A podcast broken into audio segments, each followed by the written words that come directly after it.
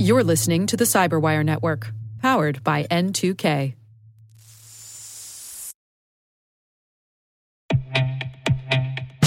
And now, a word from our sponsor, SpyCloud, the leader in operationalizing cybercrime analytics. Traditional threat intelligence is a thing of the past. Cyber criminals are stealing vast amounts of credentials, session cookies, and financial data every day, and it's hard to keep up. SpyCloud is the trusted partner businesses turn to fully understand their darknet exposure risk and neutralize threats before it's too late. SpyCloud alerts your organization as soon as an employee or customer's data appears on the darknet, so you can act faster than bad actors to prevent cyber attacks like ransomware, session hijacking, account takeover, and online fraud. With insights from the industry's largest repository of recaptured data, protect the digital identities and systems most important to your business. Get your free corporate darknet exposure report at spycloud.com/cyberwire and see what information criminals have in their hands today. That's spycloud.com/cyberwire.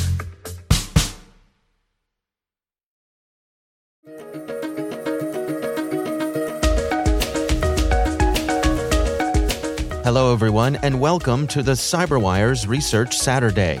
I'm Dave Bittner, and this is our weekly conversation with researchers and analysts, tracking down the threats and vulnerabilities, solving some of the hard problems of protecting ourselves in a rapidly evolving cyberspace. Thanks for joining us.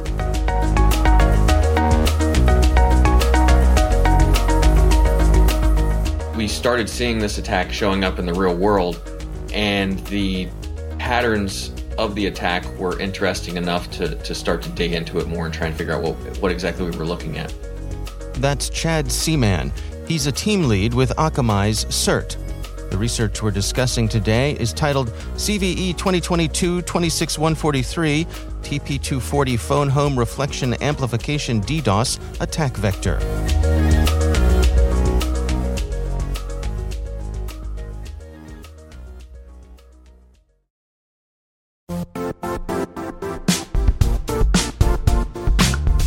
The IT world used to be simpler. You only had to secure and manage environments that you controlled. Then came new technologies and new ways to work. Now, employees, apps, and networks are everywhere. This means poor visibility, security gaps, and added risk. That's why Cloudflare created the first-ever connectivity cloud. Visit cloudflare.com to protect your business everywhere you do business.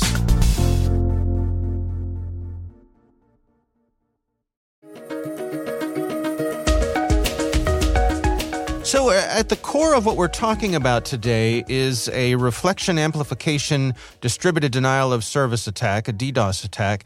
For those who may not be all that familiar with it, can you give us a little brief overview of exactly how a reflection amplification attack works? Yeah. So DDoS in general, I often describe it as kind of like the Christmas time rush. So, you know, if you go to a store around Christmas time, they may have 20 different lanes open for you to check out, and most likely all of those will be open, and there will probably be a short line at all of them. Now, if you walk in on a random Tuesday in the middle of June, that may not be the case. There may only be one or two registers open. There may not even be any humans standing there scanning products. It may just be the self-checkout lines, right? And those lines will be manageable. A DDoS attack would basically be like a flash mob running into a Walmart the size of a Christmas shopping crowd and then filling up all the queues without the company having time to bring on enough staff and enough hands to support that level of traffic in the physical world. A DDoS is that in a virtual format, right? A reflection attack is slightly different, only in that the attacker pretends to be the victim. And then they go out and essentially simulate a request as the victim, which initiates a response from the reflector. This would be kind of like I go out and I put that you're selling gas at 55 cents a gallon, and then I put your phone number on the internet and your address, and all of a sudden people start showing up and calling you, and now you're just overwhelmed, even though you had no intention of selling gas, or you may not even have gas, but the people calling you don't know that. All they know is the information they were given, which is, hey, if I reach out to this person, they'll sell me gas at 55 cents a gallon. So I'm going to get on that, and they're going to do it at scale. Well, let's dig into this particular effort here. What exactly were you all observing? So these attacks started to show up, and they weren't devastating attacks, but they were concerning. It's always interesting when we see a new vector pop up. In the landscape of DDoS, especially at the scale that several of the other researchers that participated in that paper, and especially Akamai, it gets pretty boring, to be completely honest. You see a lot of the same stuff day in and day out. So when you do start to see a new pattern or a new something pop up on your radar, it's always interesting because it means that somebody's figured something out that you haven't yet discovered.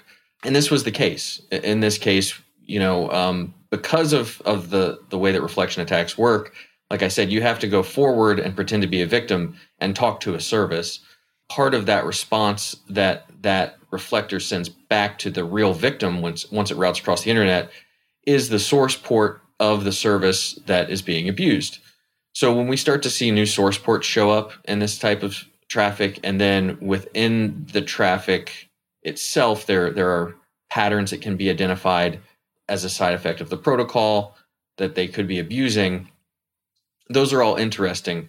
So, if somebody's running NTP on a weird port and we see these weird payloads coming in from a weird port, or known payloads rather coming in from a weird port, it doesn't raise as many eyebrows. But when you start to see a truly new protocol or truly new content or pattern in the attack traffic, also coming from ports that aren't traditionally leveraged for reflective DDoS, it kind of sounds the alarm like, oh man, okay, so there's something new out there.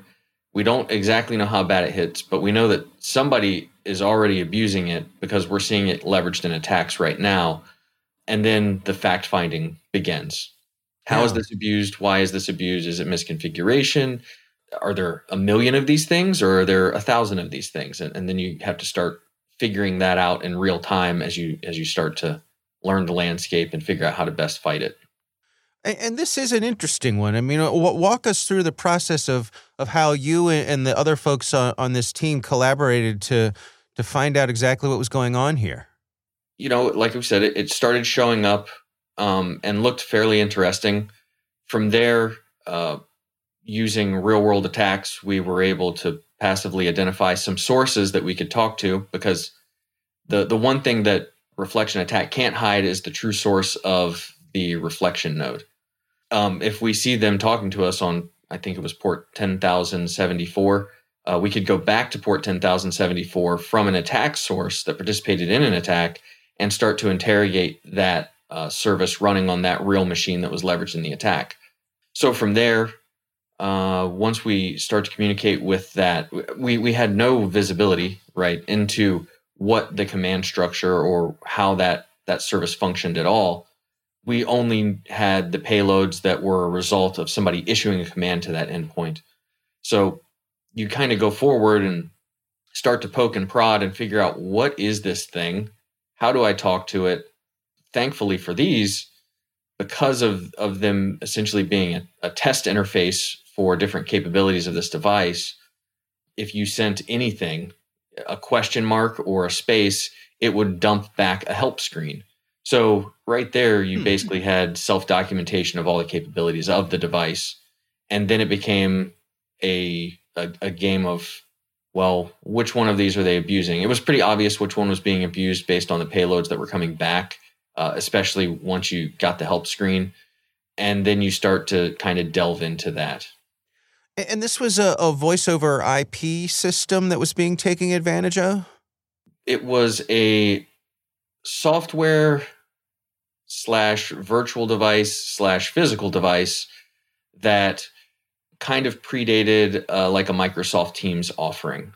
So the device itself could be purchased, and it was mostly purchased by small organizations that predated some of the platforms and stuff that we have now that allowed them kind of a unified hub for file sharing, communications, chat, and as part of that, there was some PBX integration that allowed it to also engage in phone calls, sending and receiving, I believe.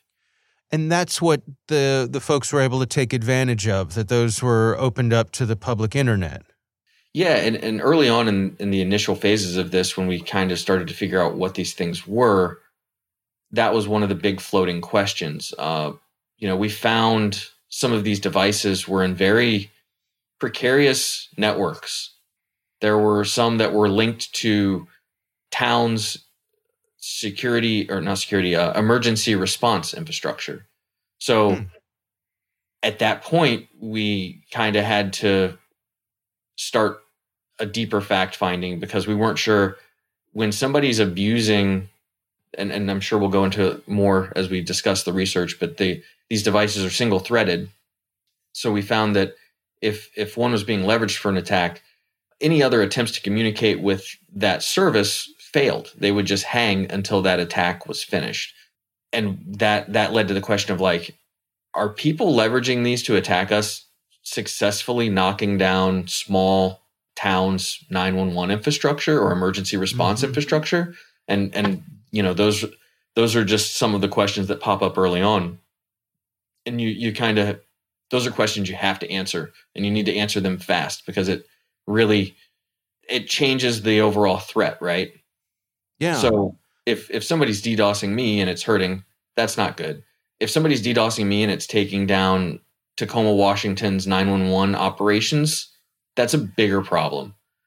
So luckily we found out that was not the case. Thank goodness. Ah, I see. Now, this attack had a particularly high, in your research, you say it was a record-setting amplification ratio. What was going on there? So typically in these reflection attacks, the attacker has to continually engage with the reflection component. So if I'm talking to, and this is in most cases, this is not a 100% across the board case, but in most cases, if I'm talking to server A and I'm reflecting traffic at victim Z, I need to send a packet to server A, which in turn triggers a response to victim Z. In this case, because of this being a test facility that was exposed and leveraged UDP, you could basically send a single request, and that request would be processed by that test facility that would result in millions of packets exiting the reflector node, targeting the victim. Was this the result of a configuration error, or was this something, you know, overlooked in how the system was designed? This is an older system, yes? Yeah. You know, when I first started testing it, so pretty early on, once we started to identify what the device was, reaching out to the manufacturer and trying to get the ball rolling on cleaning stuff up. Like I said, there is a virtual device component of this product. So we were able to actually get copies of the OVA images and deploy virtual devices. And in my initial deployment of a virtual device, it wasn't vulnerable. And what I found was that during the setup phase, it asks for a public interface and a private interface, and then it exposes certain things depending on that. And if a user during the configuration phase had configured it to use the public IP address as both the public and private interfaces, then this misconfiguration occurred. And basically this testing card thought, well, this is my private internal interface, so I can expose everything to it. Or so is my relatively hot take. I haven't really dug super deep into exactly how they get into this configurable state. But in my early testing, that was something I discovered, because I'm like, great, I've got this virtual device. Let me just start beating on it. And it's not working. Yeah. Yeah, that's fascinating. Well, where do we stand in terms of mitigation? Do standard DDoS defense tools work against this? Yeah, I mean, if you're engaged in, upstream filtering and that kind of stuff to shed traffic, then you're going to be okay. The problem is it's a volumetric attack. So if it's possible to overwhelm your total bandwidth anywhere in the upstream, you're going to be hurting regardless, and your mitigation options are rather limited if they can push enough traffic. All the standard plays that you would use, like I said, this is DDoS is fairly boring because you see the same thing over and over and over again. And a new reflection attack is interesting in that it's new, but it's not interesting in that it's all that unique. The unique part about this one was the one attacker packet can result in 220 billion amplification rate. But at the end of the day, if you were to still do source port blocking of traffic and ACLs and a lot of the standard playbooks, you would be okay so long as you had enough bandwidth to support up to your mitigation gear. Now, you've been in touch with the manufacturer of this device that's being taken advantage of here. What's their response been? Yeah, so it's funny. We reached out to them, and at first they were aware of the situation in the initial outreach. And then as we further that discussion and went down that rabbit hole, it became clear that while they had been made aware of the problem, they weren't fully aware of the severity of the problem. Like I said, in the initial interaction with the device, if you send anything, even a single byte, you get back, I think, like 64 bytes or 128 bytes of response that is that help message. It's basically an error message followed by the help message, which, that's a reflection and amplification concern. But they weren't aware that using some of these other test interfaces that service exposed really pushed it up to record-setting levels of potential. Once that was more thoroughly explained, they were very proactive and cooperative in going through the process of trying to identify their customers and contact them. And it was tricky because they create the devices, and it's on top of that, it's a legacy device that I don't think they really sell anymore and don't even support really. But they also have partnerships, and those partnerships were also partially responsible for the selling, configuration, deployment, and management of some of these devices. So it became kind of a game of whack-a-mole of trying to track down all the devices that we could identify on the internet, which network that those devices lived on, and then whose responsibility or what contractual agreement they have on the backside of their business that will ultimately get them in a position to be able to talk to the customer that has deployed that device. So it was a little bit tricky. We had actually planned to go public with our findings earlier, but once we got involved with the contacts at Mitel, basically we stretched out that timeline to provide them with more time and opportunity to clean up and try and get customers notified and patches put in place and firewalls spun up and everything that comes with responsible disclosure.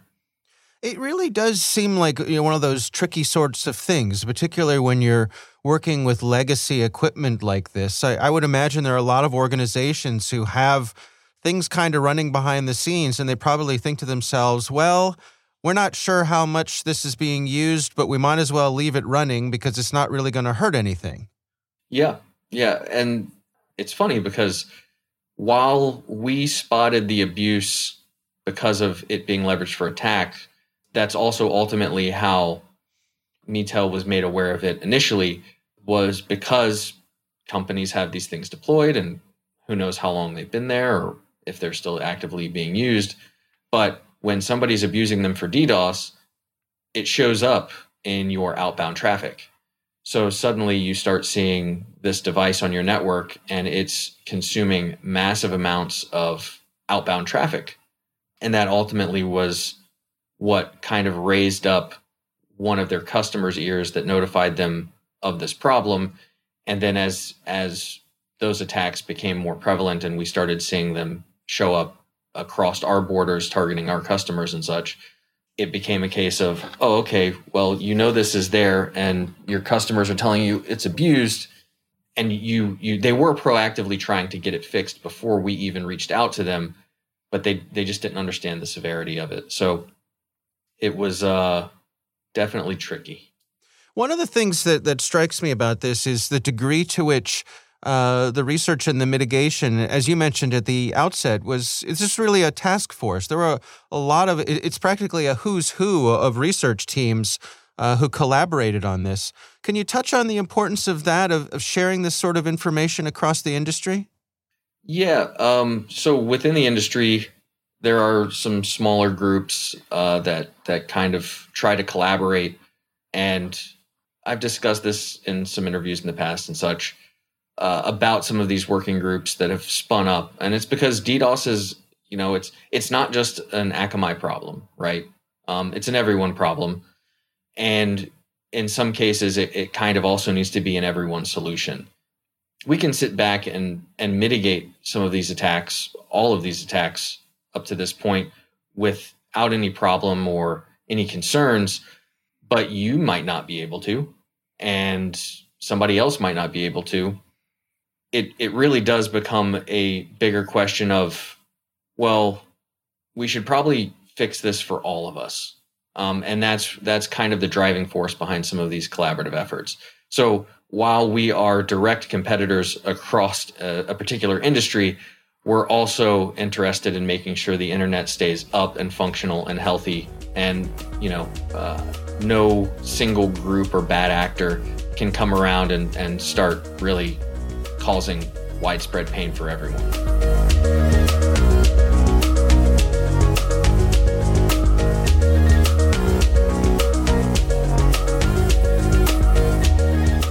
Our thanks to Chad Seaman from Akamai for joining us. The research is titled TP-240 Phone Home Reflection Amplification DDoS Attack Vector.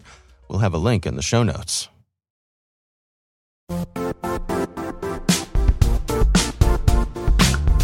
Don't struggle to align your organization's cybersecurity with business risk. Get the only solution that goes beyond reacting to threats with vulnerability and risk monitoring. You need the next evolution of MDR, and only Critical Start delivers it. Critical Start doesn't just monitor and respond to threats. They put you in control by detecting suspicious activities, quickly responding to contain threats, and identifying your most critical assets and protecting them against vulnerabilities and exposures. With continuous visibility, expert guidance, and measurable risk reduction, Critical Start has redefined what it means to manage cyber risk. Demonstrate provable security maturity to your leadership while positioning your program to achieve the greatest risk reduction per dollar spent. Stop fearing risk and start managing it with Critical Start. Visit CriticalStart.com and request a demo today. That's CriticalStart.com.